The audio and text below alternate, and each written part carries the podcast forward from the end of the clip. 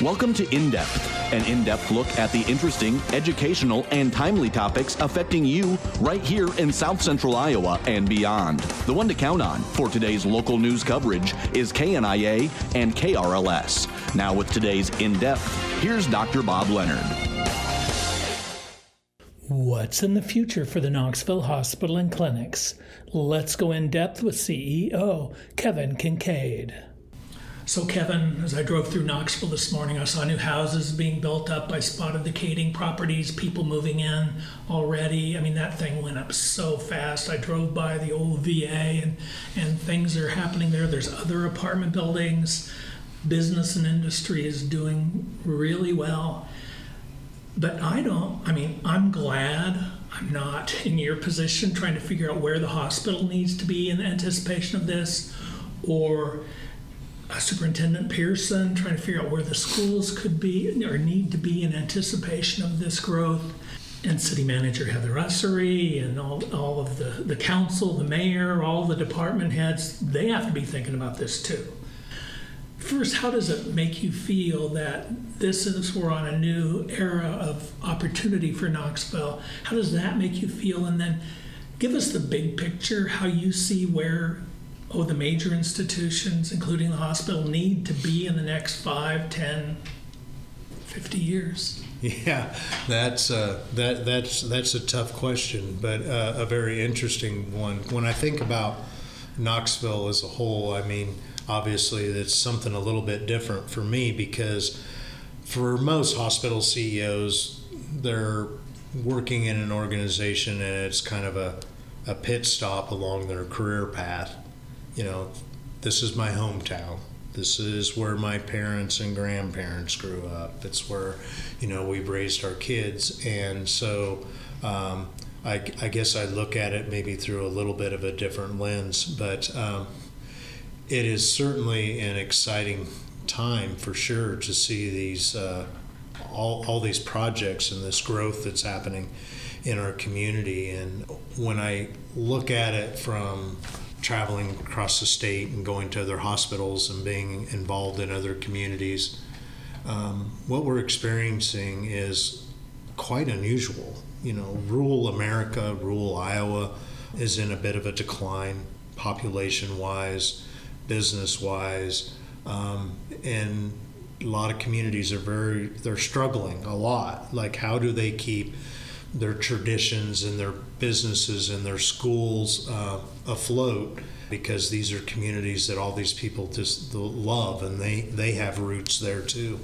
And so a, a lot of communities are facing very extraordinarily difficult times because things have to change and they're not liking what those changes are.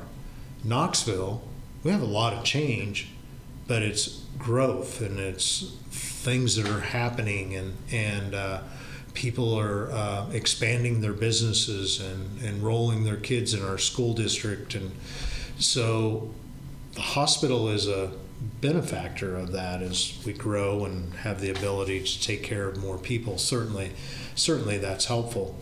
So it's just uh, um, a really unusual time for not only Knoxville, but just kind of to be in rural Iowa and to be in a community uh, that's experiencing all those projects that you just uh, mentioned. Uh, you know, there's a lot of places that couldn't think of doing one of the things that you mentioned, and we have several going on at the same time. Always something happening with the school. We've been in a new housing uh, development lull for a long time.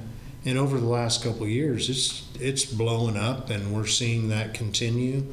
All sorts of opportunities for people to uh, uh, move into new homes. Uh, people uh, build a new home, and now their old home is available for somebody else. So um, just a lot of good snowball effect of uh, our community growing. From the from the hospital's perspective and hospitals in general, um, you know, we try to think of uh, everything that we can do to provide health services locally and take care of people locally in a high quality fashion is beneficial to our community. And so that's what we focus on. So, our building, the physical building, uh, the technology that we have in here, and the people that we hire is kind of fundamentally tied to that. Like, what services do we want to provide to the community we serve? Now, a lot of times, what you want to do and what you can do are two different things. You might be stopped by just sheer cost, or there might be uh, roadblocks in uh, even being able to do that from uh, uh, quality and legal parameters. So there are limits on what a community hospital can do.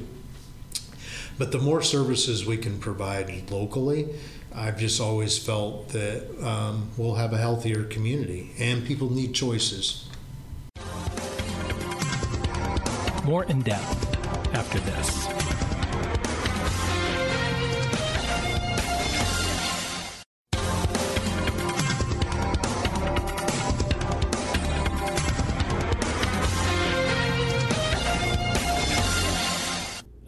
Continued my conversation with Kevin Kincaid, CEO of the Knoxville Hospital and Clinics.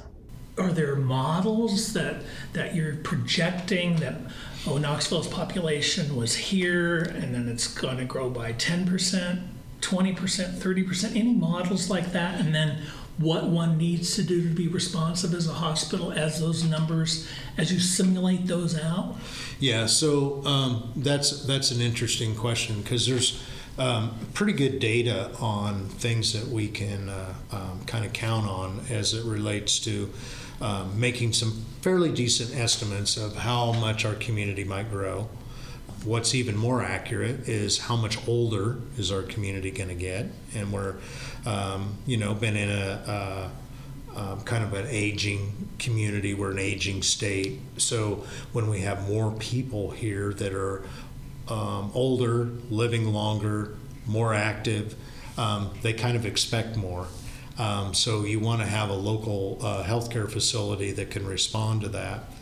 So really, when I think about the modeling, one of the things that um, you know, a I either find the most interesting or it's what keeps me up at night is figuring out how do you financially pay for all of that in a, a world where healthcare is too expensive.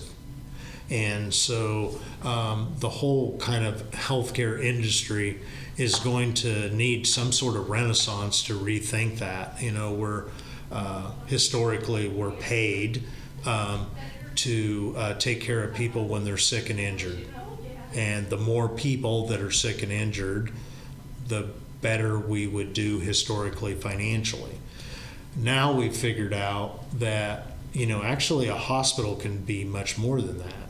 We can do a lot to keep our community healthy um, before you're sick and injured. We can be involved in that and have a positive impact. The problem is is that there's not good mechanisms to pay for that.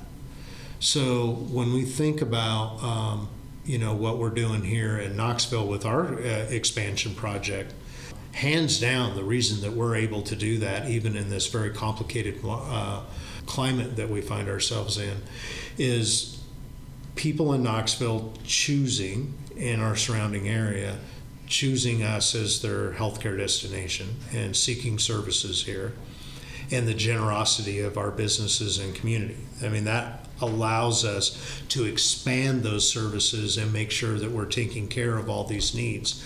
Because the basic business models of how healthcare is paid for, like you might purchase gas at the gas pump or go to the grocery store, those particular models are upside down in healthcare. It, it costs too much. We have incredible inflationary pressures from labor, supplies, pharmaceuticals have been off the charts, and those are well into the double digit inflationary pressures, and we're in the low single digits on any kind of new revenue.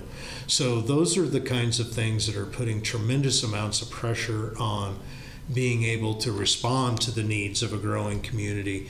Um, but when people choose your organization, people support your organization, it makes it possible. And so that's why we've been able to continue to grow more in depth after this.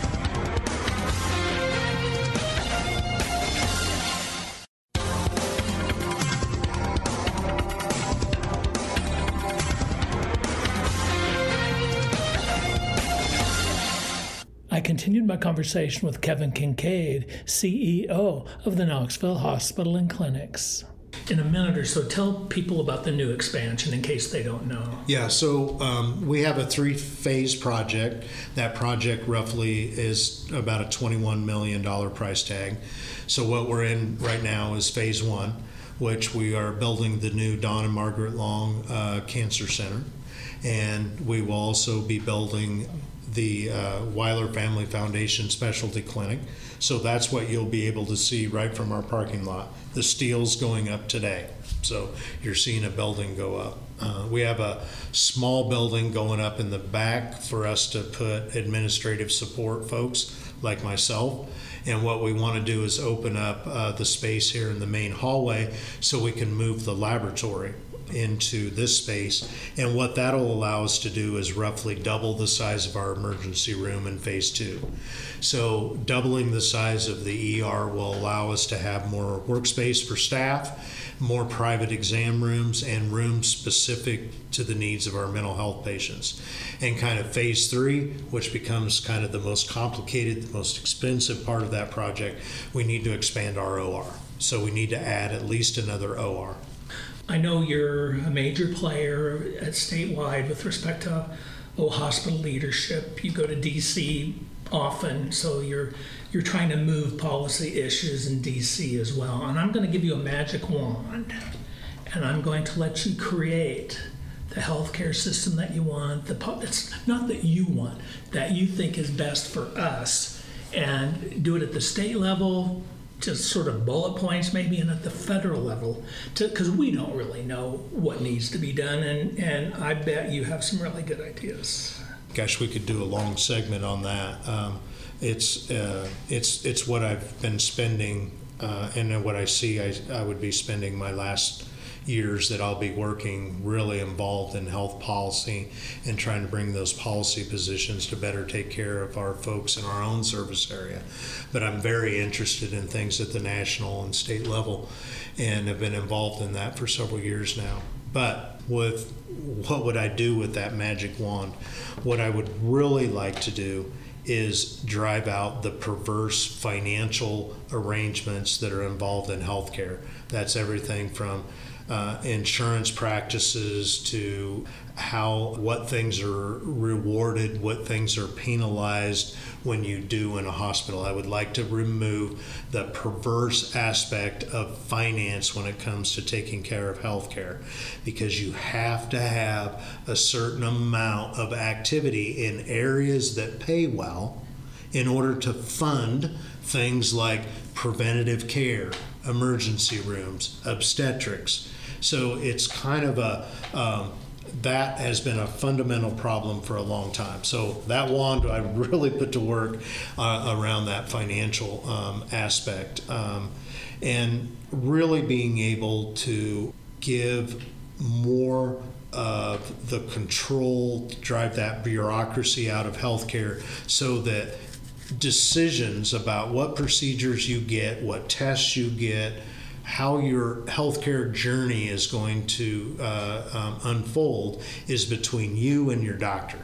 There's not a third person. The government's not in there, insurance companies are not in there, administrators aren't in there. It's between you and your doctor. If I could do that, I could uh, feel pretty happy. Anything else you'd like to share today as we close? Well, it's. Uh, I've, I do not know how many of these I've done with you. Uh, we've done several segments uh, talking about a lot of very complex issues and some things that are very frustrating, but um, it's been nothing but a pleasure to be able to work with you on these segments, um, to get to know you as a friend. And so, uh, good luck in all that you're doing moving forward. Well, thank you. You'll see me around. Oh, yeah. Thanks to Kevin Kincaid for contributing to the program. For KNIA KRLS News, this is Dr. Bob Leonard bringing you today's news and information in depth from our little corner of the universe. An audio copy of today's in depth program is available at kniakrls.com on demand or for download. Just click podcasts. If you have topics or show ideas you'd like to hear in depth, contact KNIA KRLS by sending an email to Bob Leonard at KNIAKRLS.com. The one to count on for today's local news and the number one news and information source in South Central Iowa is KNIA KRLS.